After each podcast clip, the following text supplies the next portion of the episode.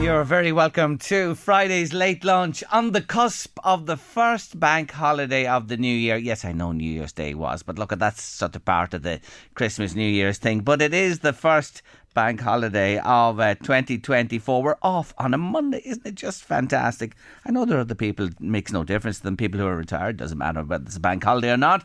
If you don't, if you work, if you have to work these uh, days, it's no difference either. But for the ones who do, like ourselves, who do a Monday to Friday, it is fantastic to have that long weekend. It just makes such a difference. And actually, the weather's not too bad on the Monday either. Welcome to the show. Good to have you with us this Friday afternoon. We're ready to roll on your late lunch. Don't forget the usual contact numbers, oh eight six, eighteen hundred, six five eight. You can WhatsApp or text me to the show. You'll need that for the T V theme competition coming up this afternoon. I have tickets to give away to the Kells Panto as well. That's coming up shortly. But first today, I'm delighted to say hello to my guest, first guest of the afternoon on the show, because you see, she is simply a legend in Mead football. She's won everything under the sun, but now she has to sit in the stands and look out at the girls in green and gold going for glory, and my God, aren't they making great progress. Niamh O'Sullivan, welcome to Late Lunch. Thank you very much. Thanks for having me. Not at all. What was it like? I want to start with that. You were you were, you were watching them against Dublin, yes? In, in, yeah. in the win, what a win uh, last weekend. Um, do you do you chase every ball? Do you do you kick every ball when you're in the stand? What's it like? Um, yeah, you do. It's it was. Um, it felt very weird, to be honest, being up in the stand. Usually, I'm then on the pitch with the girls. Um, but no, I was really excited to go and see them, and you know, to see what uh, the new manager and his management team are bringing to the team this year. And you know, we had a great win to get over our old rivals, Dublin, because, you know, the last few years it's been, you know, Dublin have got the better of us in Navan. So, mm. yeah, it was a very special day for the girls, and, you know, it just gives them more confidence going into each round. Um, but, yeah, it was uh, a really uh, enjoyable day. And, yeah, as I said, I was nearly kicking every ball with them, but Um, it was nice to watch it from the outside. It's a different different perspective for, for sure. You announced your uh, inter-county retirement recently. Um, are you still playing at club level, or is, are you, have you hung up the boots entirely? No, no, I'm still going to play with my club, um, Dunshaughlin Royal Gaels. Um, haven't gone back yet, so I'm just taking the extra break. Um, you know, the last five, six years, it's been constant football between county and club. So I just felt when there's a chance to get a bit of a break, I'm going to take it. So, no, you'll definitely see me in the black and amber um, come April um, uh, for the end of the league and uh, for the championship. I just look at your C V. I don't think there's enough paper in the printer here to print it out, to be honest with you. There's that much you've achieved. Because, to go back, you've played for Meath from the age of twelve right up to senior, through all the age grades, and, you know, in you come, you know, at senior level as well, and you have to make your way there. The team has never really had the breakthrough, and you were part of all those wonderful breakthroughs, the big days in Croke Park, the All-Irelands, the Leinster, the leagues, et cetera. It's a stellar career, may I say, and the tributes that are pouring into you uh, are, are unbelievable. Did you ever think when you ran out with them at, you know, the under twelve that it would open up and evolve like it has? No, never. Like, you know, I've said, like, I always dreamed of playing in Croke Park once, whether I didn't mind about the result. I just wanted to play in Croke Park. And as you said, you know, to have come out with three All-Ireland, All-Ireland medals, league titles, um, you know, and I've got to play in Croke Park on numerous occasions. You know, it's every girl's dream. And, you know, that day I put on the jersey playing under twelve, you know, did I ever think I'd be playing senior football? No, definitely not. And even like my underage career wasn't the most successful either. You know, I wasn't always starting on the team. I didn't always get games. Um, and, you know, I could easily just walked away. But I just loved football. And you make great friends. And I'm so lucky that I've made great friends with girls. And, you know, I still meet them outside of the football. And I'll still, like, support them in any way I can. And it's just, they're a special group of people. And, you know, I've been very grateful for the management, you know, for bringing me into that team and, you know, being a part of that special journey. the Leinster Intermediate title. You were captain of the Mead team twenty seventeen twenty eighteen. You won Leinster in seventeen. That was the first uh, and then the first ever All-Ireland Intermediate uh, Championship final at Croke Park against Tyrone. Uh, you were captain then, of course. And um, you won an All-Star nomination too. And, you know, things were really on the up. Then you, you took that year out. You took a year out to go to Australia, yeah? Yeah, yeah, and the amount of people that told me I was mad, but I just had it always in my head that um, I wanted to go travelling, and I kind of knew it was now or never, and I just decided to go, and that was it. And I'm very much, when I make my mind up, I stick by it.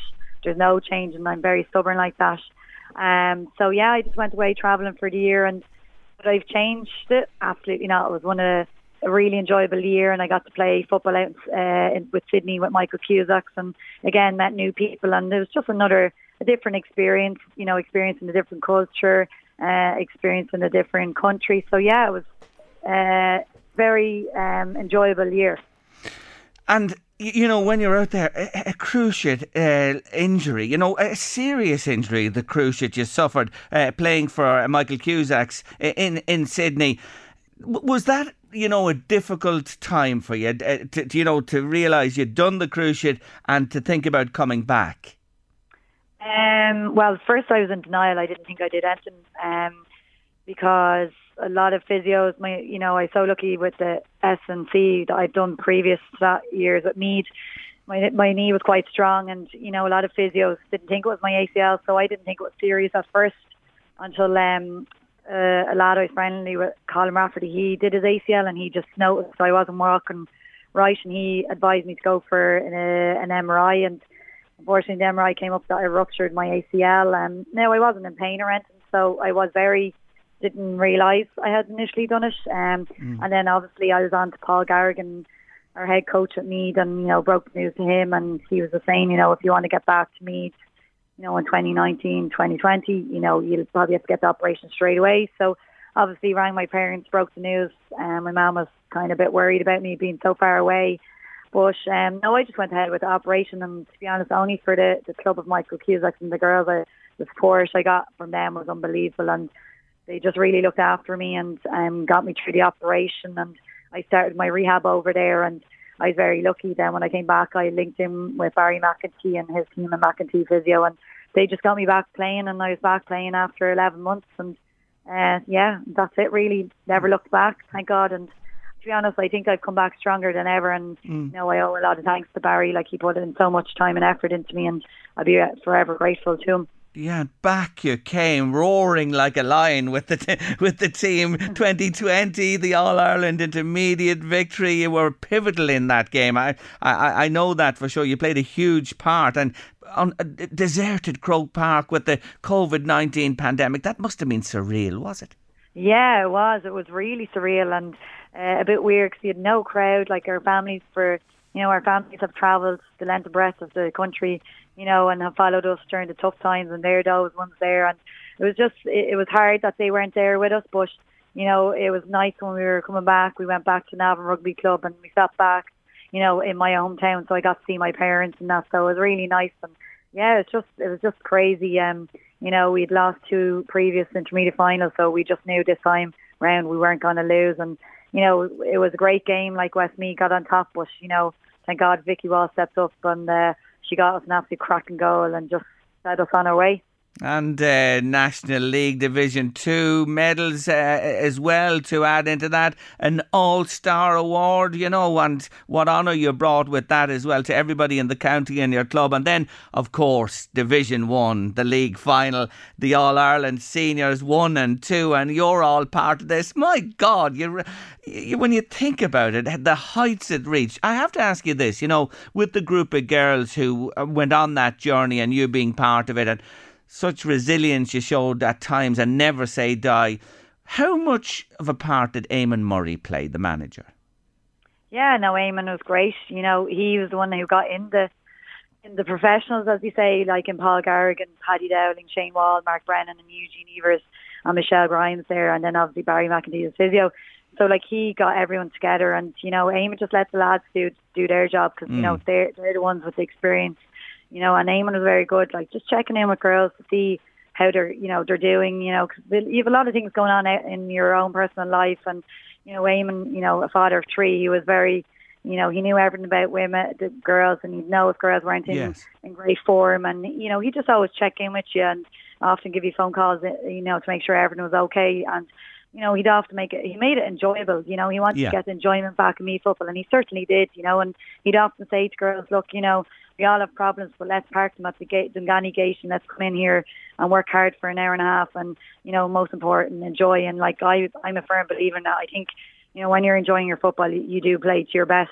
And I think, you know, Éamonn was a, a huge factor um, with that and, you know, the enjoyment element of um, of playing with Meath and representing Meath. So, yeah, no, he was fantastic, and we're very grateful for him bringing all them fantastic people on board. You know what, you've given us a great insight there into Éamonn's role that I, I, I, I'm always trying to figure that out, what he was like, but we have it now. You've described it perfectly. Let the team, uh, the, the, the wider management team do their job with yourselves, and I just see, we see the role that he played there, so, so vital and important as well. When you reflect on everything you've achieved, and by God, young woman, you have achieved so much. What, what would you, if you were to ask, I always do this, and I know it's probably unfair, what's the highlight? Can you can you pinpoint a moment that you'd say, my God, in my career, that was the moment? Um, I don't know. There's so many, you know, obviously from going captain in my the county team to an All-Ireland final. I know we didn't win, but that was just a very proud moment for me and my family, and then obviously the club. And But I think, you know, every girl's dream is to, to win an All-Ireland senior medal and, you yeah. know, to not dubbed off five in a row. No one rated us. No one expected us to do it. And, um, you know, I think that was just a special day. It still seems surreal that we ha- that we bet the Dubs, and, you know, the way we went about it and, you know, went from one to thirty, every girl played a part. And, yeah, I think that's definitely one of the proudest moments. And just to see the crowd, like, Croke Park wasn't full that day, but, like, it felt like it was a sold out, you know, sold out stadium with yes. everyone from me there. And even driving into Croke Park that day, the support, driving in to, from Blanchardstown all the way into Croke Park, just people beating, beeping the horns, Meath flags out the windows. It was just magical. And, you know, I don't think we'll really fully appreciate it until, you know, years to come, but that was a very special day. I heard the bell in the background. You're teaching. Yes, yeah, I'm on break at the moment. yeah. There's a class not going wild there. Where are you teaching? Yeah. I'm teaching in Saint Shocknell's National School in Dunshaughlin. Lovely, lovely. And what, what year have you? What class? Uh, I don't have a class this year, so right. I just do learner support. So I just oh, I uh, go in and support ki- the kids, yeah. uh, teachers and the kids in the classroom. Fantastic. So it's a nice, nice little easy yeah. job. And it's a nice variation as well when you're actually yeah. in that role too. Um, you know, you talk about, you know, being a role model, and I was talking about this in the show yesterday to a young girl as well in her community. You certainly are. You've seen uh, um, firsthand yourself, and you look at this team you're watching now, the senior side, how they're performing, but below them as well and to a younger age, it's given what you've achieved and all the other girls and those All-Irelands and everything, it really has been a huge shot in the arm for girls and women's football, hasn't it, in Meath? Oh, massively, yeah. And I think even country, you know, the whole country as well. Like, you know, it's, you know, the last few years it was Dublin and Cork, and absolutely credit to those players. They were fantastic. But it's nice to see someone new coming through and, you know, just giving the, the sport a lift. And I think at the moment it is one of the fastest growing sports in, in the country at the moment, even you could say in the world. And, you know, we're just so lucky to have like big sponsors like Teach Car and Lidl, you know, supporting ladies mm. football and really promoting it. And even there last weekend, you know, Navan, like, you know, when you're playing, you don't, you do realise, you hear the crowd, but until you really stand back and look up the stand, you don't realise how full it was. And, you know, it's great to see the stand full there at the weekend, you know, and those girls deserve it. Like, they give up their lives, you know. I don't think people realise there is a lot of commitment, you know. Your life is put on hold when you're playing county. You're out four to five nights a week with training, and then you have your own gym on top of that, and then you have to do, like, analysis on the side as well. So, yeah, it's a massive commitment, and look, we we, cho- we choose to do that, and we love it. But it's nice to see the girls reap their rewards by getting massive sports games. And mm. as you said, like in Meath, it's been massive. I think the key back jerseys, every second child is wearing one, and it's fantastic, and it's just really nice to see that. It really is. Uh, will you miss that? You know, you were a bit between club and county and job and everything. You're a busy girl, you know what I mean? That you, you don't have that meat aspect of things. What are you no, filling? What are you filling yeah. that time with now? Well, yeah, I w- look, I will miss it, and it, look, it was a very, very tough decision um, to make, but I just felt it was the right one. Um, you know, I recently got married there in December, and just felt that it was time to close this chapter of my life and move on to the next chapter. And look, I'm looking forward to the free evenings just to spend it with my family, yeah. and go to family events, even see friends. Like a lot of friends I went to school with, like they don't play sport anymore, so just to be able to catch up with them and that, and just be able to maybe go away on a few holidays. So yeah, look, I'm looking forward to it. But look, I'll be a, to I'll be going still going to the games, supporting the girls as much as I can. You know, um, you I will. really hope they do well this year, and like. So far, so good. It's, you know, looking for them and the delight for them girls, um, and obviously the new manager Shane. And I wish them all the best for the season ahead. Ah, oh, listen, you're fantastic. I'm delighted to catch up with you uh, today on the show. Better let you back to the schoolwork there, Niamh. Thanks. Congratulations to you. Thanks for all the wonderful memories you've given us through the medium of radio and L M F M sport and everything that you and the others have over the years. You are an outstanding role model, I have to say. A wonderful sportswoman. And there's more to come, of course, for uh, Niamh O'Sullivan with Dunshaughlin Royal Gaels and who knows beyond. Thank you and congratulations on a wonderful career again. Thank you so much. Thank you. Take care. Bye-bye. That's Niamh O'Sullivan there, uh, former uh, Meath ladies captain. What a wonderful girl she is, and uh, no more with the county. That happens. The time rolls on and everyone moves on, and there comes a day when you don't do it anymore. It's ahead of all of us in every aspect of life. Yes, it's time to identify this very typical and topical T V theme. Great! I love T V. We watch T V. T V themes. T V themes with Jerry Kelly on The Late Lunch. Remember that T V movie we saw? T V, T V,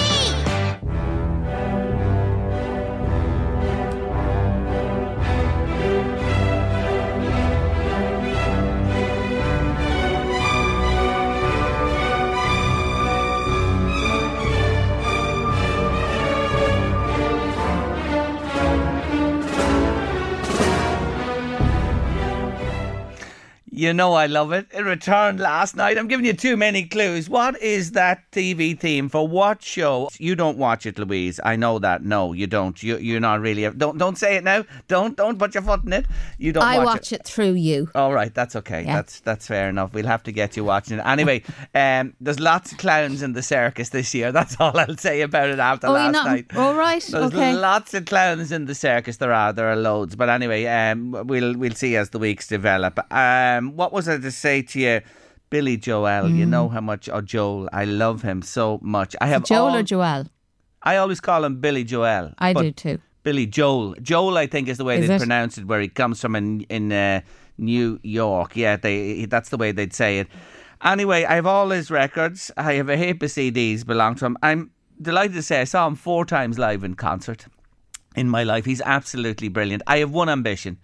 I want to go and see him mm-hmm. in Madison Square Garden in mm-hmm. New York, where he plays regularly. He holds the record for gigs there.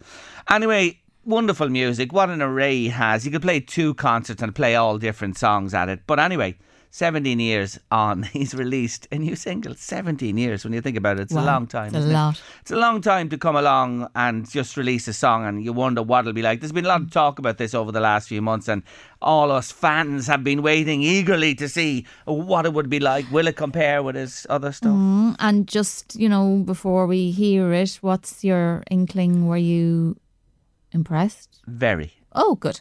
Very. Good. I have to say very. Um, because you always wonder what, mm-hmm. what will happen. But I absolutely really do like this song. I think it's going to be a big hit for him, and I think it grows on you the more you hear it. I've been listening to it a number of times over because I'm an old Billy fan. Anyway, probably know all the words by heart uh, at this stage. Just not yet, but we're working on it.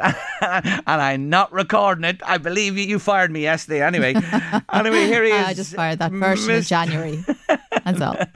Mister Billy Joel and his brand new one called Turn the Lights Back On. Please open the door. Nothing is different, we've been here before. Pacing these halls, trying to talk. over the silence, and pride sticks out his tongue, and laughs at the portrait that we become, stuck in a frame, unable to change. I was wrong.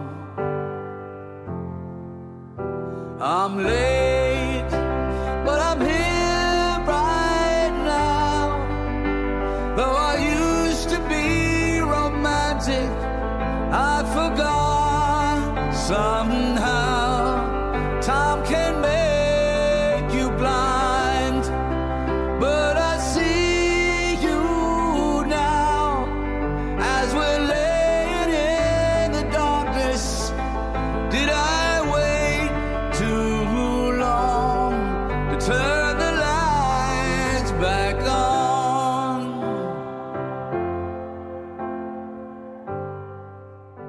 Thank you indeed for your comments to the show and uh, those who've uh, had a stab at the T V theme. Tony's been on to say, Jerry, Billy Joel, new song, absolutely love it.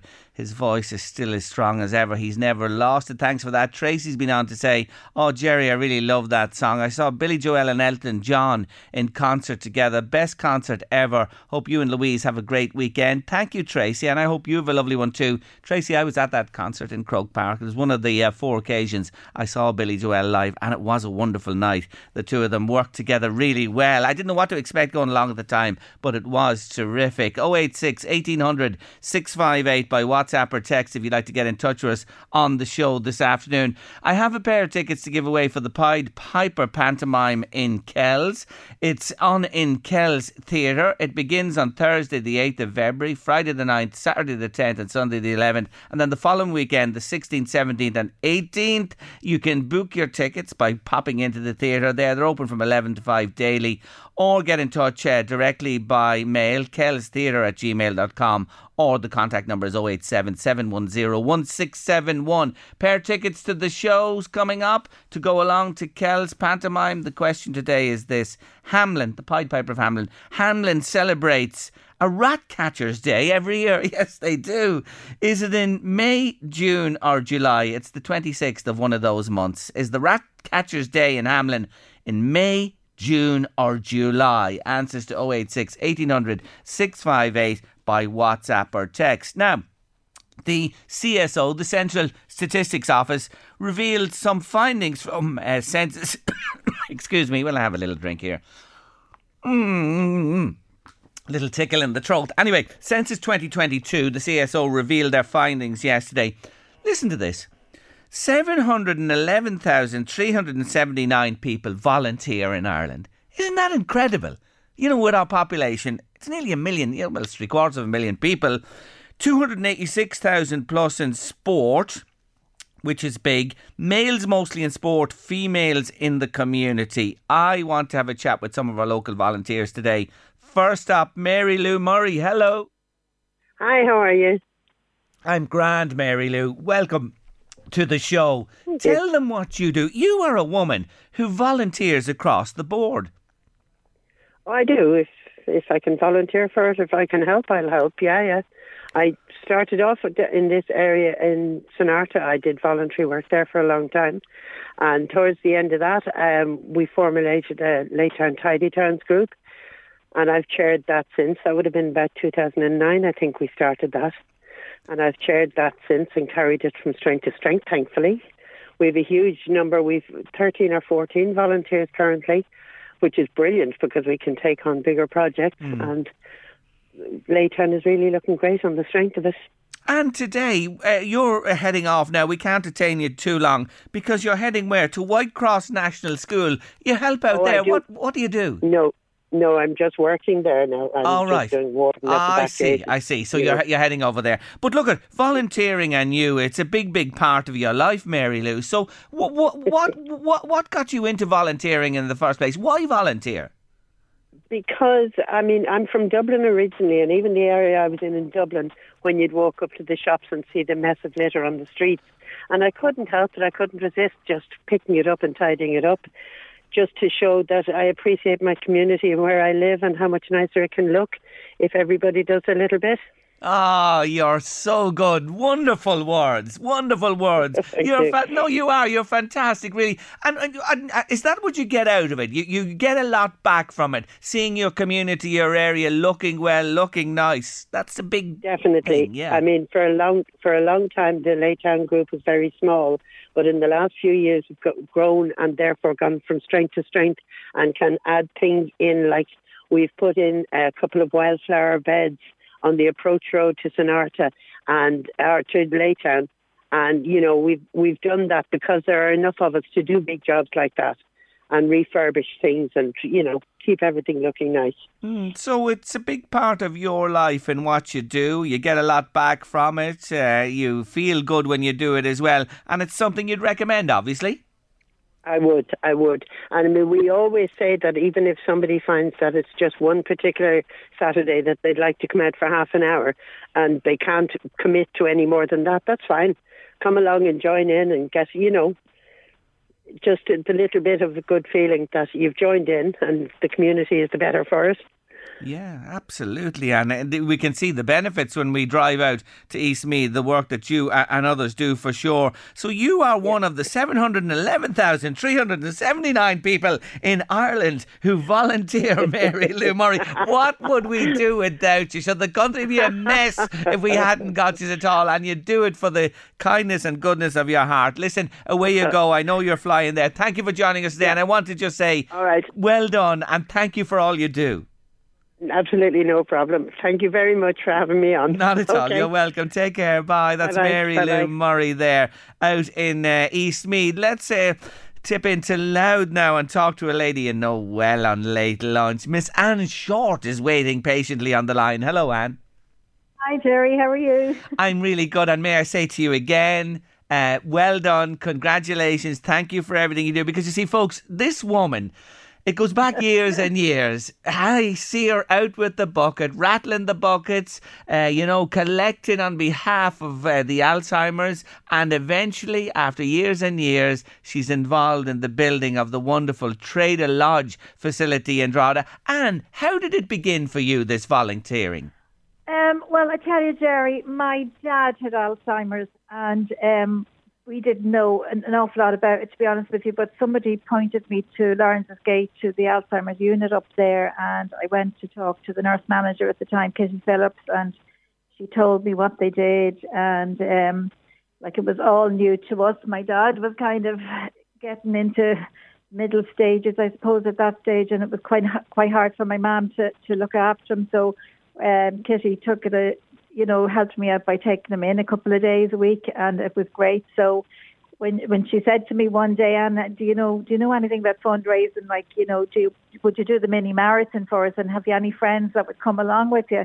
And I said, yeah, I'm sure I could. I'd get a few, you know. So we ended up with two minibus loads of people who were friends and relations of mine, and um, we went off. And that was my first fundraiser. We we raised a few thousand euro between us all, and uh, it took off from there, Jerry, I'm afraid. She roped me in again the following year. I roped you in, and I'll tell you, you've roped many in yourself since, because you're... Oh, I sure have. You I have, sure have. You have. You know what I mean? It, you became one, but then you recruited many others as well. But Anne, all of the years I met you in the shopping centres, out in the street, running this, making that, doing the other, it's some commitment you've given. It is, but you know, it, it, it's just um, for the help that we received from my dad's illness, you know, I always felt I needed to give something back. And um, like I I started doing that, you know, and then my dad unfortunately passed away, and uh, I just continued doing it. And, and they asked me to join the committee then, and I did that. And I just worked with it, you know. And I mean, the fact that we had a goal, which was to get a new centre for Drogheda, because... Even at that stage, Jerry, people, when I was out fundraising, would say, I didn't even know there was an Alzheimer's unit in Drogheda, yeah. you know, because it was it was up in the corner of Laurence's Gate, down in the basement of the Audra Malta unit. And um, I suppose it was something that wasn't talked about. Um, you know, it, it's one of those things people are afraid of. I remember doing doing a talk down in the West Court one day, and somebody said to me, I invited them into the talk, and they said, no, I don't want to know anything about that. I don't want to catch it. You know, and I thought, what? Yes. Can I catch it, like, you know? Yeah. But I said, look, anyway, You know, so that was part of the thing for me. So I felt people needed to be educated and people need to know things. And, you know, it's it's one of those things. But I, I just felt, no, I have to stick with this. Like, you know, and I kind of thought to myself one day, it's the last thing I do. I'm going to get this new daycare centre built in Drogheda. You know, so that was my goal, Jerry, you know. And I actually got sick myself and had to take a year and a half out. But I went back then after that. And mm. I'm so glad I stuck with it. I really am now, and I have to say. And, you know, I've met some great volunteers over the years, and, you know, from school kids coming out to do things for T Y. And, you know, I, I would say to people, even re- in retirement, like, you know, don't give up on things. Like, go out there, do something. If you have a, a cause that's close to your heart, like, yeah. you know, even to give two hours a week, a month, whatever, do you know what I mean? And it gives you an interest too. And yes. I mean, I've some, some of our committee members now that we have, which have come from volunteering for me. You know, and this is what they say, you get roped in by Anne, you'll never get going. No, get and, away. And that is a fact. Look at you're fantastic. I just wanted to acknowledge yeah. you today. Do you want to mention something before you go? I do, yeah. I just want to let people know our new memory cafe, we're moving down into the library there in Stockwell Street um, from this month. So the thirteenth, Tuesday the thirteenth from eleven to twelve, we have our first memory cafe in the library. Okay. So everybody is welcome. And it's a way of learning about dementia and that, and our first talk is going to be given by our dementia advisor, Maeve Montgomery, and she's going to talk about brain health, which is a very good subject, oh, you know, yes. and it's, as I say, it's very important for people to learn about all these illnesses, you know, that they're not afraid of them and that, and uh, they can cope if something happens in their life then, you know. So this is our first one in the mm, library, and we're lovely. delighted. L- Listen, Anne, right. I, I just hear from you, and I know of you. You've yeah. given so much. You've given a lifetime. You've achieved so much, but you get so much back as well. And I think that's the oh, message for do, everybody yeah. today. Anne, yeah. thank you for joining me as a volunteer Thanks, on the Jerry. show today. Take care no of yourself. Bother. Bye. Bye. Bye. That's Anne Short there, one of the many volunteers. And we're going to round off our feature on local volunteers with a wonderful man. Tommy Burns is on the Glide, Glide Rangers, Tallanstown, Tommy. That's me. You got it right this time, Jerry. Oh, jeepers. I'll tell you, that was such an embarrassment. I'll never forget that one. Anyway, Tallanstown is Tommy. Thanks for joining us there, because you, I just mentioned, seven hundred eleven thousand three hundred seventy-nine volunteers in the country. Sport with the biggest representation in there, two hundred eighty-six thousand eight hundred eighty-seven people. It couldn't happen without the likes of you and your ilk. Tommy, did you play for, for Glide, or how did you, you know, become the legendary I, volunteer you are? Yeah, yeah, I, uh, I did. I played, yeah. I, well, I done my best. I was no, as well as Jack O'Shea, but I, I, I gave me a commitment to it. Uh, I started off probably in, I think I played second division, at the old second division where I was at the time, yeah. in sixty-eight. God almighty, there you go. Really, I think I was fifteen, sixteen, you can't do that now, you know. Yes, yes, yes, yes. But you got in, you were a member of footballer in Glide, and when your f- f- footballing days were over, you, you just moved. Did you just move naturally then into the administration side and the volunteering? No, Jerry, I was actually, I was still, I think, I, I went into the administration side in uh, nineteen seventy-one. Did you, as a young fella? I was only, I was only nineteen, like, you yeah, know. Yeah, God almighty, yeah.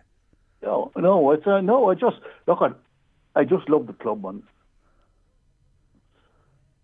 Yeah, I have to say, uh, that's why I, I, I stuck her as long as I could under, so then when other people volunteered to take over, I said, well, I have my time done. Yes. You go ahead. Yeah, but like the years and years, and you know, Tom, Tommy, the thing about it in a football club, it's rare you get thanks for it. You know what I mean? You you give it so much, and at times, I suppose, people. W- w- did you ever feel like like people didn't understand, oh, yeah. you know, how much volunteers give? You'd always get the lad that stands along the wall at the match, and he knows it all, and he never does a thing. Yes, yes. He criticises the manager, he shouts at the referee, he says to his boys at the end, what the hell he is doing. Mm. You know, but uh, you pass him watch that one. Yeah, yeah. Like, go your head. Yeah, and, and you have to you have to let that happen, because if you took it all to heart, you'd never be involved. But can I ask you the question I've asked the others there today, the other ladies? Yeah. You know, you've given so much over a lifetime to it. W- what have you got back? You know, because there's no money in this. It's voluntary. Oh, no, there's, there's definitely no pay. It's just the satisfaction, Jerry, of being there. Mm. You know, just the satisfaction of being there. I played a fair bit of soccer myself as well, you know. Yes. And I loved it. I loved it. But the, the, there was no soccer club in the village, so G A A was for me. Yes. But it's given you so much personally. Oh, yeah, I've got so much pleasure. Yeah. Yeah. Yeah. You wouldn't be out if you didn't like it, no. You know, you wouldn't be out if you didn't love it. No, and yeah. I have to say, you're one of the nicest men I've ever come across uh, in, in, in sporting circles. So kind, so pleasant, so mannerly, and, and so obliging as well. And everyone says that about Tommy Burns, and that's that stands to you. And I, when we talked last, when I, when I mixed up the parishes, you were, of course, heading with Glide to glory. Like, you know, that time you uh, had a great run, yeah. hadn't you, last year? Yeah. Oh, God. Jerry, of all the time we've been involved, probably because we didn't think anything was going to happen this year. Yeah. You know, or even the county championship. Yes. And it was probably my best year involved with them. There you go. So you see that you know, if you're persistent on the football field anyway, Jerry, yeah, you know. Yeah, of course. If you're persistent and give it the time, eventually it works out for you. Tommy yeah. Burns, I have you on today as one of the volunteers to say thank you for all you've done over the years, for all the people you've helped and the voluntary hours and time you've given. We just wanted to acknowledge you as one of our three today from across the northeast. And thanks for joining me, Tommy, and many years of uh, enjoyment with Lloyd. Thanks very much, Jerry. Always nice to talk to you. Thank you very much indeed. Take care of yourself. What a wonderful man Tommy Burns is. He really is. And we acknowledge all volunteers out there today. seven hundred eleven thousand three hundred seventy-nine in total in the country. Isn't it amazing? The country wouldn't function without you volunteers. Thanks for all you do. Knock, knock. Who's there? That's how it works. It's called... Comedy? Comedy. Comedy, comedy. Comedy, sir. Comedy. Comedy. Classic comedy. Classic comedy. On the late lunch. I love comedy. I have two great comedians for you today. John Bishop is coming to Dublin soon. Yes, he's back on the road. He took a hiatus there, but he is back and he's coming to Dublin. I just saw that yesterday. There's tickets available uh, for John. He's a wonderful, wonderful comedian. And Wanda Sykes, she's just great. Anyway, John Bishop first, then Wanda, all about ageing. Like I, I was saying to a nightclub recently, I don't go to nightclubs anymore. I just look like I've come to pick the kids up. But... I'd done a gig just somewhere outside of London, and the fella who owned the gig, owned the nightclub, he said, come for a drink. So I went, and I thought, I'll go for one drink to be sociable, and then I'll leave. And I'll know when to leave, because the signal will happen to say the night's coming to an end. The universal signal. You know what happens now? At the end of the night in nightclubs, you know what happens now? The lights go on. That's it. You hear all these kids going, uh, uh, uh, oh. The lights are on, shit, time to go home. That's it. There's no slowies. No slowies. There's no slowies because they don't need slowies because they've done it all with the fun. And if you're under twenty-five, you don't know what slowies were. I'll tell you. Slowies were a message from the D J to all the lads in the room to say, listen, lads, four songs left. You've got four songs to decide between a shag or a kebab. You know, I've always said, you know what, the older I get, the less I care. But you know what, there's science behind that. There's science behind that, yeah. Because when you're young, right, your body's producing estrogen. Now, estrogen, that's that hormone that, that makes you compassionate, makes you empathetic. Makes you say sorry all the damn time for no reason. Ladies, you know how many times we say sorry for no reason? Like, even when it's not your fault. Like, you're at the grocery store, somebody runs into your ankle with the grocery cart, and you're like, ooh, ooh, sorry, my ankle was in your way. That's that estrogen. And then when you get older, it drastically reduces. You're not producing estrogen like that anymore. Yeah. So it's not... the older you get, the less you care. It's the older you get, you're just becoming a man.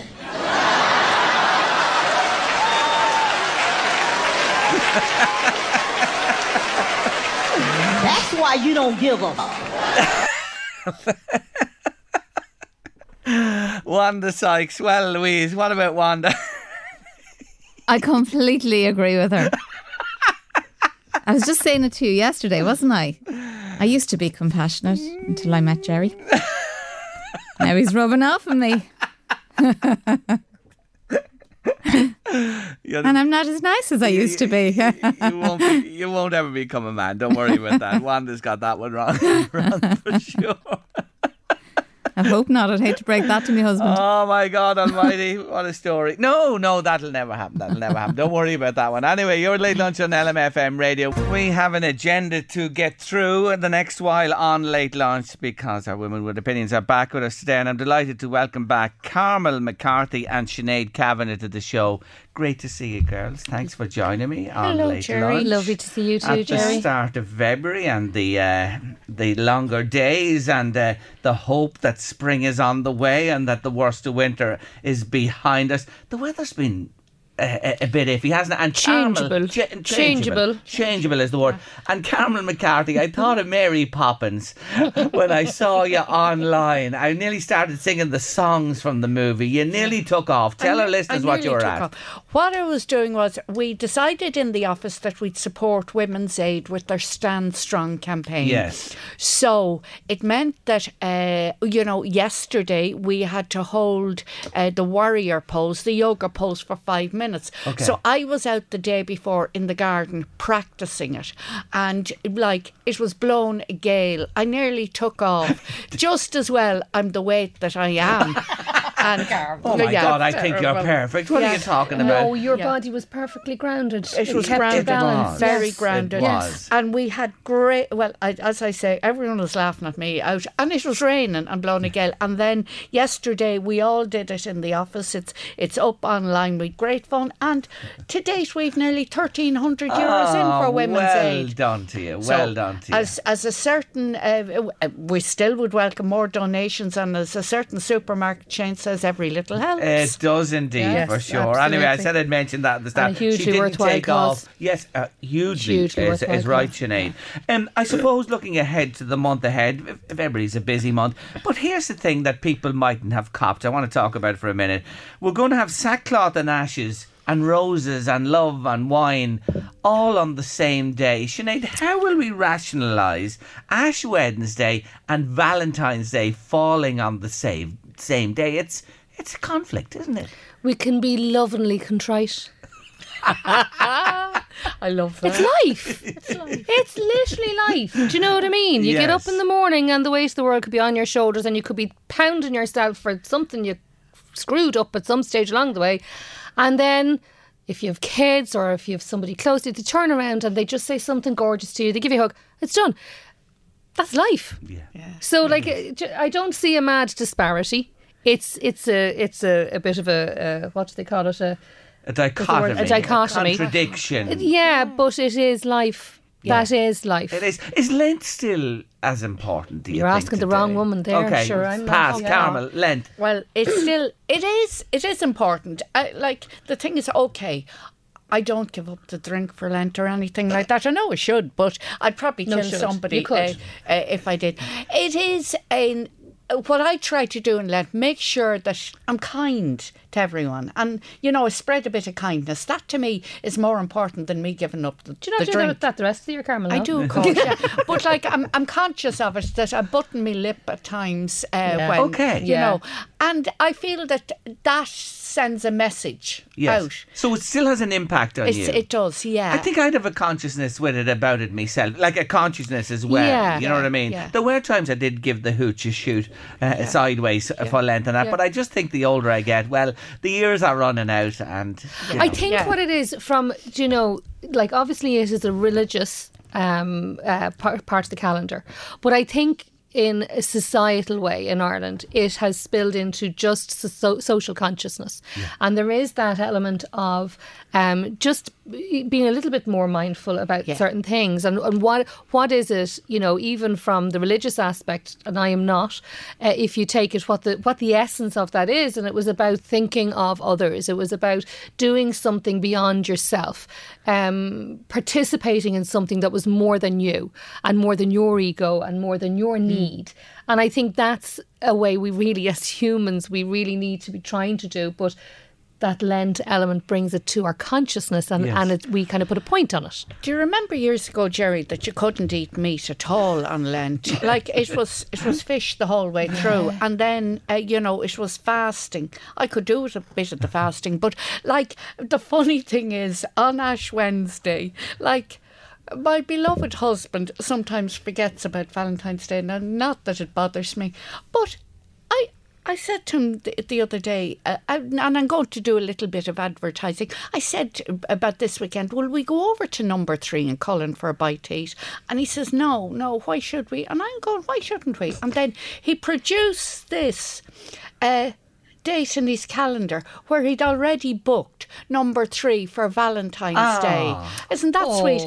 Now, I said to him, I'll be sitting there, I'll be eating fish now. Now, that doesn't matter to me. I'd eat fish from morning till night. Yes. But uh, I said to him, I'll be sitting there with my ashes on the forehead. He says, you needn't worry, I won't notice.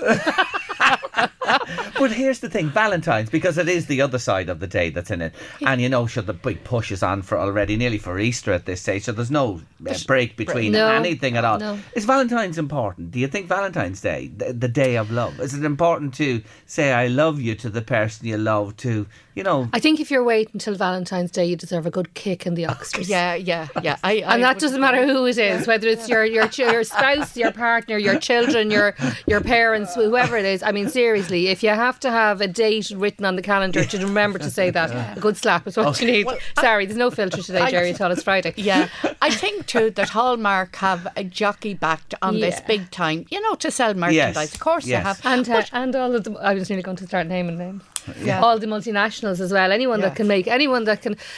Um, can turn a shilling. I nearly said yeah. something that you'd give out to me for mm, saying. Yeah. Anyone that who can do the backside out of it. Yes. Yeah. Yeah. You know, there's no, I can't figure out how to say it another way politely right now. Saint um, Valentine was a martyr, so it's a religious feast. Yeah, I mean, we should all be. You know? I mean, you should probably be abstaining from the other, like. Anyway, we're, go- we're going to have two on the one day. I have to mention something that's in the news at the moment, and we've focused on it even recently again. We were talking at the beginning of the week uh, to Patrick Riley in Sweden. Uh, it's not on your list there, but road safety and the Swedish model compared to the Irish model and how they have far less fatalities on the roads. Look what's happened in Carlow in the last twenty-four hours or so. Three young people, one other fighting for their lives as well. Carmel, it's... Oh. It's it's what's, I, what's wrong? It's the message just not getting across. It's it's not it's not sinking in. And I work in, no, working in the safety business, there are times you could talk till the cows come home. The attitude with people is, oh, sure, I've been doing this for years and I know it all. And I remember someone, and I was trying to improve safety and such, oh, I, I know all about fire safety. And I'm thinking, that's probably the attitude. I know it all and it won't happen to me. Mm. And like, even when you look at people out walking or on a bike and they don't have a high vis jacket on them. Mother of God, you, you, people give them out for nothing, or even if you've to go and buy them, the, the little vest is very cheap. It is so important. I even have them for the dogs, you know, yeah. because again, you're if you're out walking late in the evening, there's there's you get the glow of the, the high vis. Yeah. Speed on the roads, Sinead. You know, there, there, there's new speed limits, you know, coming in for the urban yeah. areas now, and it's going to reduce it. I mean, it's going to and reduce it substantially. And it's no harm. It's no harm. But the message on, uh, you know what I mean, speed, uh, you know, manners on the road, you know. So there's, here's the thing that I, that I see it, and I've I've had conversations with people about it. So if you're of a certain age, you'll remember when it was miles per hour rather than kilometres per hour. And I think there is a very large cohort of drivers in Ireland who see that sign on the side of the road and still think it's miles per hour. That's an interesting point. Yeah. And, yeah. you know, it, it has to be before. incredibly important. You know, if you see a sign that says fifteen kilometres per hour in a housing area, that's crawling speed. Crawling. The kids should be able to pass you quicker on their bikes. And if the kids aren't passing you quicker on their bikes or scooters or wherever they're on, and when I say kids, I mean under twelve, and not e-scooters, then you're going too fast. I've gone out where I live. I have, and the summer now it's going to become chronic again. Once the, the days become uh, longer, the kids are all out. They're all out and they just can't wait. And you see people tearing in and tearing out because they jump into their car late for work, late for wherever they're going, in their own head with no consciousness whatsoever what's going on around them, and they fly out. And it will come back to, and it happens every year, there will be a child killed in an estate, and that sounds shocking, between now and the end of September, where a driver was not paying attention, or they came out behind a car, in front of a car, whatever, at speed, down and ran down the drive that had, has a slope on it, on their roller skates or whatever, and a car is taking them out. And that's going to happen if people do not cop on and slow down. Yeah. And the e-scooters, can I just think, because yeah. you were saying about the visibility and everything else, I have reason um, a couple of times a week now to drive stupid o'clock in the morning um, from here to Dublin. And I take back roads, country roads, motorways and all the rest of it. And the amount of foolishness and um, laziness and complacency I see on the road. There is a walker I pass every morning on the Kentstown Road and they've no high-vis jacket. Mm. Now we're talking at five in the morning, it's dark. There's, it's pitch dark. And they have no high-vis jacket. Which Carmel was and saying you can't there. see them. You can't and I just them. don't get that. Runners yeah. the same. The e-scooters are lethal. I saw two people on one e-scooter yesterday evening, somewhere around Navan, I can't remember where I was driving, I saw them. And on, on the road, not on the footpath, on the road, and nothing visible. And I think a lot of young people think that they're invincible. Yeah. And that's the sad thing. And like... life can be taken away in an instant and we have mm. to become more conscious of that. But you were talking about people, you know, just getting in and, uh, you know, racing out of an estate. Like, should we not have vehicular manslaughter? Yes. You know, I, I feel that there has to be a, a very severe penalty for this. What are we going to... What will make people waken up? It does exist. I know somebody who actually was done for it. Right. twenty yeah. years ago. Mm. Yeah. So it is um, on the books. And they, it is the there. We're chewing the cud this afternoon with Sinead Kavanagh and Carmel McCarthy on Late Lunch. Facebook, folks, is twenty years old right now. Can you believe it? It's twenty. And it. Many have predicted its demise, but I've just been looking at the uh, the commentary on it. And it's still going strong and it's still a huge platform, even though people might poo-poo it. Before I go on to Facebook, I have to just come back to a couple of comments about the road safety. I have to say, I think road users, and many road users are just bullies, are in, and in far too much of a hurry, says a listener there. Another one says... Jerry, we need more policing, policing, policing to catch people on the roads who are not adhering to the rules of the road. Thank you indeed for that. There's more there as well. Anyway, Facebook at twenty. We're all we're all on Facebook, yes? Yeah. Yes. I just had a little yeah. look because I didn't get a chance to see my... We get our little notes in the morning from you, Jerry. I didn't get a chance. I was busy all okay. day. So I saw them outside the door and I went, ooh. So I had a quick look. I'm on Facebook seventeen of those twenty years. Are you? Yeah. God, a long time, and I'd say I'm I set up. I'm probably something you too, similar. Carmel. Yeah, something similar. Has it a force for good, a force for not so good? Well, a force I set for... it up in August. I had a look, August twenty, twenty, two thousand seven rather. I started my therapy business in May two thousand seven, and so I set mine up with a way of reaching a wider audience to let people know. Now it's yeah. a local business, but to let people know locally that I existed, and that's what I set it yeah. up for. It's I had my own personal. You. So I've I have always used it from a business point of view for the last seventeen yes. years in the various guises as business has gone, changed and diversified and come back and all the rest. Speaking of coming back, new therapy practice in Johnstown. Sorry, sorry. So yeah, so definitely. Yeah. I've used it and, and from force, a business uh, point of view more so than a personal. What about on a personal level as a force for good or a force for what or questionable? Or do you well, like Facebook? Uh, Yeah, I mean, I do, I do. Now, I'm not jumping up and down and get excited about it because, you see, there are more and more ads coming on to it. Mm. And then I think, yes, yeah, suddenly you're getting these these bots following you or else someone's uh, someone's Facebook page has been ha- hacked and then you're... Oh, you're, there's yeah, loads yeah, of yeah, that, that crap. Nonsense. Yeah, yeah. Uh, it's, it's, it's dreadful. But having said that, like the example of us doing the fundraiser for Women's Aid, yeah. it's a great way of getting yes, your message yes, out. Yes. Great platform for that. And I l- like to use it. I'm always... I cringe a little when I see people putting photographs of their children up there because I just say it's not safe enough for that. Nothing mm. is nowadays mm. safe enough for that. And yeah. I often feel that... Have a little drink of your coffee yeah. then. Come on, no. we'll, we'll we'll help you out there. But look, at, yeah. when you, you were telling me actually yeah. this morning about an instance, you believe that Big Brother's watching us well, through... Yeah. all of this social media platform sphere.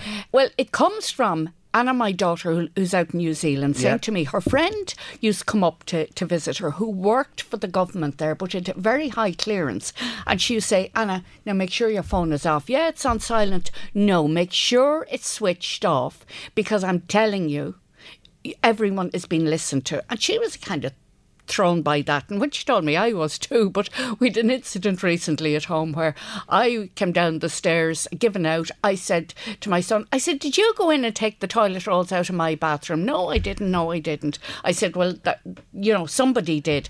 And I was I was giving out loads. And then I said, well, listen, whoever's going to the shop next, will you ever g- get some toilet roll? You know, about an hour later, I went on to Facebook and here was this ad with a big box on it that says, who gives a crap? Uh, you know, forty-eight rolls, twelve months of toilet paper. You'll never run out, Carmen. Were they listening? Absolutely, yeah. absolutely. I had a client, and, and this is, that was possibly with Facebook, but I yeah. know that it's, there's something there that Facebook and Google, and they're all interlinked in some way, because I remember about seven or eight years ago being with um, a therapy client, and I was doing a home visit with for their little newborn. And we were sitting there and I was te- you know, talking to Mum about making sure that Mum was minding herself as well, and we were talking about drinking water, and she said, I don't like the taste of water. And I said, put something in it, put, you know, flavour it with something. If you don't like to use a cordial or something, use fresh fruit or fresh veg.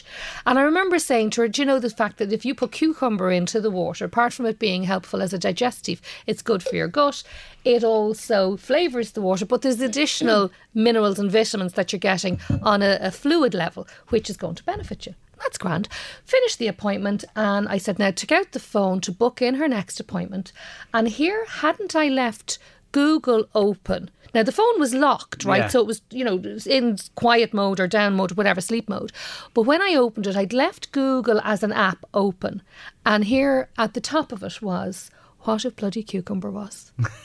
Yeah, yeah. Great. Literally a photograph of any other any amount of cucumbers you want to see, photographs of them, and then what a cucumber is and its properties and its minerals and everything else. And I went, well, if that's not proof, because I can guarantee you I wasn't Googling cucumbers before I went into the appointment. Yeah, well, well, that that ama- amazed me. And I think, like, I believe in, in Rachel Anna's friend's theory now. So I think that if you go out for a night, switch the phone off completely. Absolutely. And this comes back to the kids. The in. young kids and their conversation yes. and how they're totally drawn in, because this is how it, yes. they're pulled. It, yes. it earmarks them. You're you talking know? about kids. Everyone remember out there listening to us today? A lot of people must. Elmo from Sesame Street. Elmo. Ah, we I all loved Elmo, Elmo, didn't we? Did you see the character put out this message to the world, you know, to say, how's everyone doing? Yeah. And the deluge that yeah. came back from people who are worried, scared, unhappy. Well, Elmo always has been that empathetic character from yeah. Sesame Street. That yes. was the reason he was introduced. Every character within Sesame Street has such a fabulous psychological purpose for yeah. being there. Yeah. That was what Sesame Street was always about. Mm. And so Elmo was always the one that was always checking to see, are you are okay? Are you okay? okay? Yeah. But what came back? Joe Biden even Joe Biden, replied, yeah. the President of the United States, to Elmo to say, and when we saw the deluge, it's a worried world we live in, isn't it? It yeah. is, and it's yeah. and not easy. Disconnection is yeah. life. Yeah, and do you know what? When when people have to come back and say on social media or or, or a similar platform, I I'm feeling lousy, I'm feeling awful. Yeah. I think then it. That's where, you know, if we talk about uh, uh, Ash Wednesday and all that, if people do nothing else, then check, check on in. those yeah. close to them or even their neighbours and that, or if they see anyone's behaviour changing, check in on them. Yeah. Make sure they're all right. Be, be an ear for them. I think we all have a responsibility to mankind to look out for each other. Yeah, and the big thing society has now is that we're always afraid to tell anyone that we're kind of in trouble or struggling or anything yeah. else like that. So ask people, are they okay? Yes. You know, if you don't ask them, they don't have the opportunity to ask for your help. But they won't ask for your help. They need you I to, think to offer today, it. Just to finish off, we've hit a theme here. Fall length. Be kind, yeah. be kind, be caring. Have to leave it there today. Check out our wonderful Sinead Kavanagh, sinead kavanagh dot I E. She's back practicing holistic therapy and more besides in Johnstown and Carmel McCarthy. E M S and Associates for all your safety needs. Girls, great to see you. See you next month. Thanks for popping in. Thanks so much, Jerry. Jerry. Talk to you soon. See you then. Bye. Bye. Bye. Bye. Let's reprise our T V theme.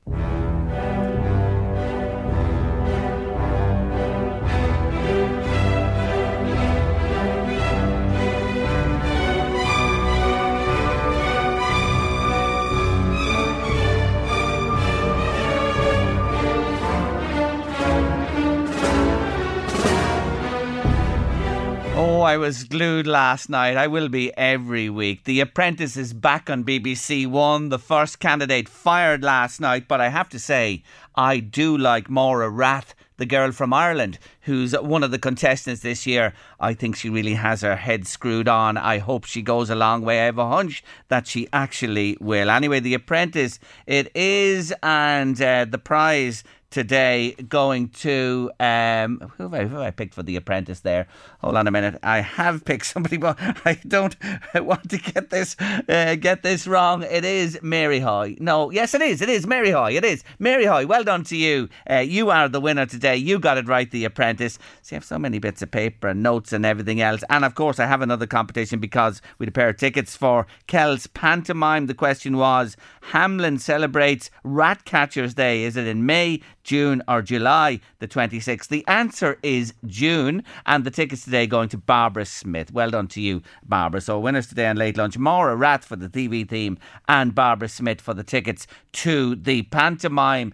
Uh, yes, we got lots of comment about the road safety uh, from you, and just another one there that's come in to us uh, from a listener who's emailed the Minister for Transport endless times asking them to legislate to make every pedestrian wear a high-vis jacket, or else they'll be uh, receiving on-the-spot fines for anyone who doesn't wear them. I haven't got a reply today, but by God, Jerry, if people wore those high-vis, it would save lives. And people who've lost r- people in accidents say the same. They would have been happy to pay uh, for the high-vis jacket. You don't have to pay for them, really. You'll get them for nothing, because we want people to be visible on our dark roads, especially at this time of the year. Now, let's do this on Late Lunch. The Late Lunch Artist of the Week. Artist of the Week. It is Miss Miley Cyrus, my Artist of the Week this week. I absolutely love her. I do indeed. But you see, we've lots of sport today. David Sheehan's standing by, so I'm not going to tell you much more about her. She's just fantastic. But I do want you to hear this song, because this brings me back to twenty twenty-one and uh, The Tonight Show with Jimmy Fallon. I'll never forget it. Our Miley was there, and she did this. When I shouted, it should have been me. Oh, it should have been me. You know, Pete, there you go, well, it should have been me. Oh, baby, how could you do this to me? Oh, it should have been me. Yeah, Miley Cyrus, and It Should Have Been Me on your Late Lunch this Friday afternoon. Final song from my Artist of the Week. I simply love her. We like the next guest and the final guest of the week too, because David Sheehan's standing by to look ahead to a very busy weekend in sport. Can we do it? Yes, we can. In the next few minutes with David Sport, run through the sporting weekend. David, welcome back to the show. Bonjour, Jerry. Thank you very much for joining me. Let's get straight to business. Uh, G A A first. Armagh, mm-hmm. uh, Meath go to on Saturday, tomorrow, six o'clock throw in. And then on Sunday, Louth of Cork as visitors to R D. Meath picked up a point last week in the draw match. Louth losing narrowly to Armagh. Who's going to bring home the bacon this weekend, David? Well, yeah, you say Meath picked up a point. Most people would probably view it as losing, uh, dropping a point as well, that they felt, maybe felt they should have won that game. I was just looking at this, Jerry, because I know you love a good statistic.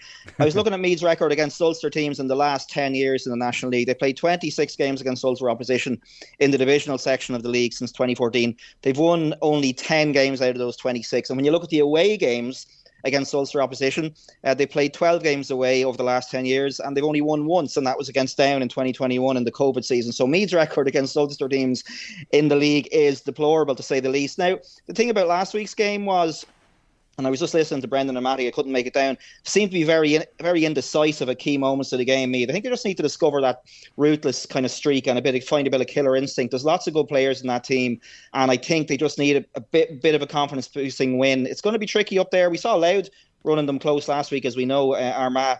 But that record at Meath have against Ulster teams, after I looked at it, doesn't really fill me with confidence. So it's going to be difficult for them. I wouldn't rule it out by any means, Meath getting the result up there, but it's going to be difficult. They just they can just find that bit of form and take their scores, and if lads get an opportunity, stick it away. I feel like last week they were maybe looking for a pass at the wrong time, but like let's hope they can do that, because I do think there's a there's a really good team coming through in Meath, and they just need to maybe get a, a big win on the road, and tomorrow could be the time. Well, let's hope they do it. Louth and Cork. Louth, uh, you know, unlucky they'll feel as well not to take something mm. from Armagh. Cork in R D. Cork are generally, you know, on the road. The home teams generally, uh, the advantages with them in, in this league. Can Louth get their first points on the board? Well, they absolutely can. I mean, they beat Cork last year in the league in R D, and Cork got an absolute tonking last week against Donegal. I was chatting to a friend of mine in work who's from Cork, and he was talking Cork up this season, thought they were going to have a great year and that they could be in the shake-up for an All-Ireland. They got an absolute spanking against Donegal. They were in horrendous conditions last, last week, it must be said. But still in all, it was a real hammer blow for them. I think they lost by eleven points in the end. Louth, good performance against Armagh last week, as you said. Unlucky not to come away with something back on home soil on Sunday. And I'd fancy Louth to get the win there. Still missing a few key players. Uh, Dan Corkin's still out and a few others still out as well. They could have Conor McKeever back. But I think Louth, they'll be encouraged by their performance last week. And I'd back them to get the win at home on Sunday. Good stuff. Just a word about hurling. Meath, the face Kildare on Sunday. Sunday in Navan at two, and Louth are also at home. That's in two A division in hurling. three A, it's Louth and Monaghan. two o'clock as well, Dowdall's Hill on Sunday. Uh, two home wins. it's it, yeah, simple. it's a bit, it's a bit, it's a bit of a shame for the hurlers that they're kind of more or less clashing with the footballers. One game's at one o'clock and the other's at two. Meath pipped by Kildare last week in the Keogh Cup, so a repeat of that game. Meath with a few new faces in there, so that Meath Kildare is always pretty tight. So it's hard, it's a hard, hard one to call there. And Louth under new management, I, I would tip them to get the win there. But again, it's, it's so hard to call at this stage of the season as to how teams settle. But let's go for for two uh, local wins there. And in ladies football, Louth aren't in action this weekend, but Meath travel to Waterford. This Meath team, what a win that was last week against Dublin. Yeah, very encouraging start under under the new manager Shane McCormick. You know, they went up, I went across to Mayo and played that game in the Dome a couple of weeks ago, won comfortably there, got a got a big score up on the board, and then a really kind of a hard fought win, back to their old kind of traditional way of getting the lead and keeping their noses in front against Dublin last week as well. So really encouraging start under new management. Waterford have lost their first two games in Division one, so I'd fancy Meath to go down there and, and get the points as well. So yeah, let's hope that good start continues. Let's switch to soccer and talk about the Premier League in England first, and one standout game this weekend on Sunday. Arsenal are at home to Liverpool, and uh, I figured out Arteta at last, David, the other night. He hasn't a clue when it comes to substitutions. He nearly threw the game away in Nottingham Forest, and if that Zinchenko is in the starting eleven again, I give up. I give up. Well, it's funny, you reminded me of the game at Anfield last year when Arsenal were hanging on towards the end. They threw on Jakob Kivior for what I think was his debut, and uh, he took a bit of time to settle, to say the least, and Liverpool snatched a draw on that one. We talked about Meath's record against Ulster teams in the league. Arsenal have only won two of their last ten against Liverpool, so mm. again, the odds aren't exactly in, in Arsenal's favour there. To be honest, um, I, I think like, I'm going to climb back up on the fence here, Jerry. I think the best Arsenal are going to get out of this is a draw. They're not in not in the greatest of form. Liverpool brilliant again during the week. Um, the Klopp factor now that he's stepping up, stepping away at the end of the season, they'll be really trying to get that get that league win and uh, do it for him more than they would have done, would have done before. So I, I think a draw, best case scenario for Arsenal, and it's a game they probably need to win, but I, I don't think they're going to do it, I'm afraid. Yeah, and they do need to win it. It's a must win for them. If they don't win that game, they can kiss their title aspirations goodbye, and I think they will be. I'll go one better than you. I'm going for Liverpool to win at the Emirates on Sunday uh, because I think they're a far uh, more uh, decisive side uh, than Arsenal just at the moment. Now, tonight, uh, the Leinster mm. Senior Cup, Cum Malone Cup, Dundalk against Drogheda United in Oriel Park. It's only two weeks away now to the start of the season. What about this one? Yeah, interesting one. It's always a it's always a nice kind of way to start the season off. Those those kind of derby games.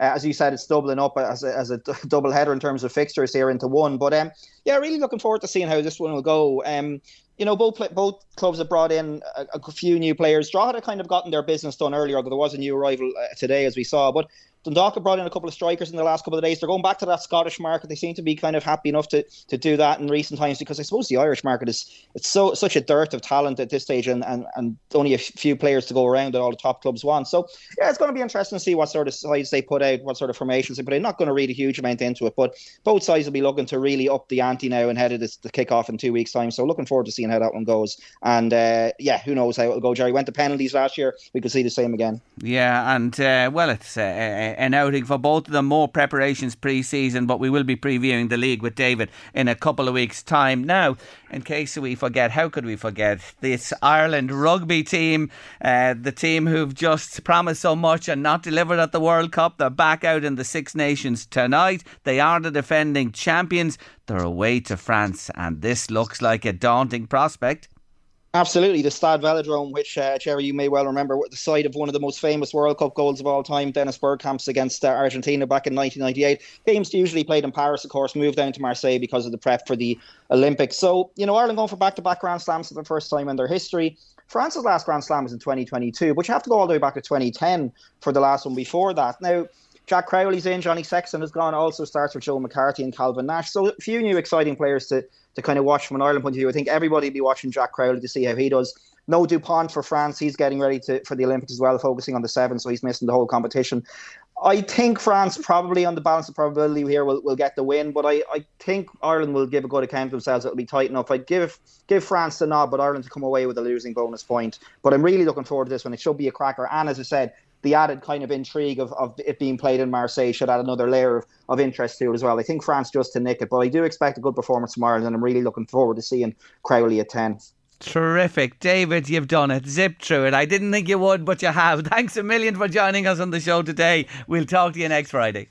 Never doubt me, Jerry. Thanks very much. Thanks, David. Take care now. That's our own David Sheehan there, looking ahead to a busy weekend in sport. Well, that's it on Late Lunch for another week. Thank you for joining us every day and tuning into the show. We really do appreciate it. Thanks to all our guests who we uh, chatted to over the last week, and a big thank you to my producer Louise Walsh. Couldn't do it without her. Paul McKenna is coming next with The Drive here on L M F M Radio. Stay with us. We'll be back on Tuesday next with your Late Lunch from one thirty. Have a lovely Saint Bridget's Bank Holiday weekend. Take care of yourselves. We'll see you then. Are you ready to enhance your future in tech? Then it's time to make your move to the U K, the nation that has more tech unicorns than France, Germany and Sweden combined. The nation that was third in the world to have a one trillion dollars tech sector valuation. The nation where great talent comes together. Visit gov.uk forward slash great talent to see how you can work, live and move to the U K.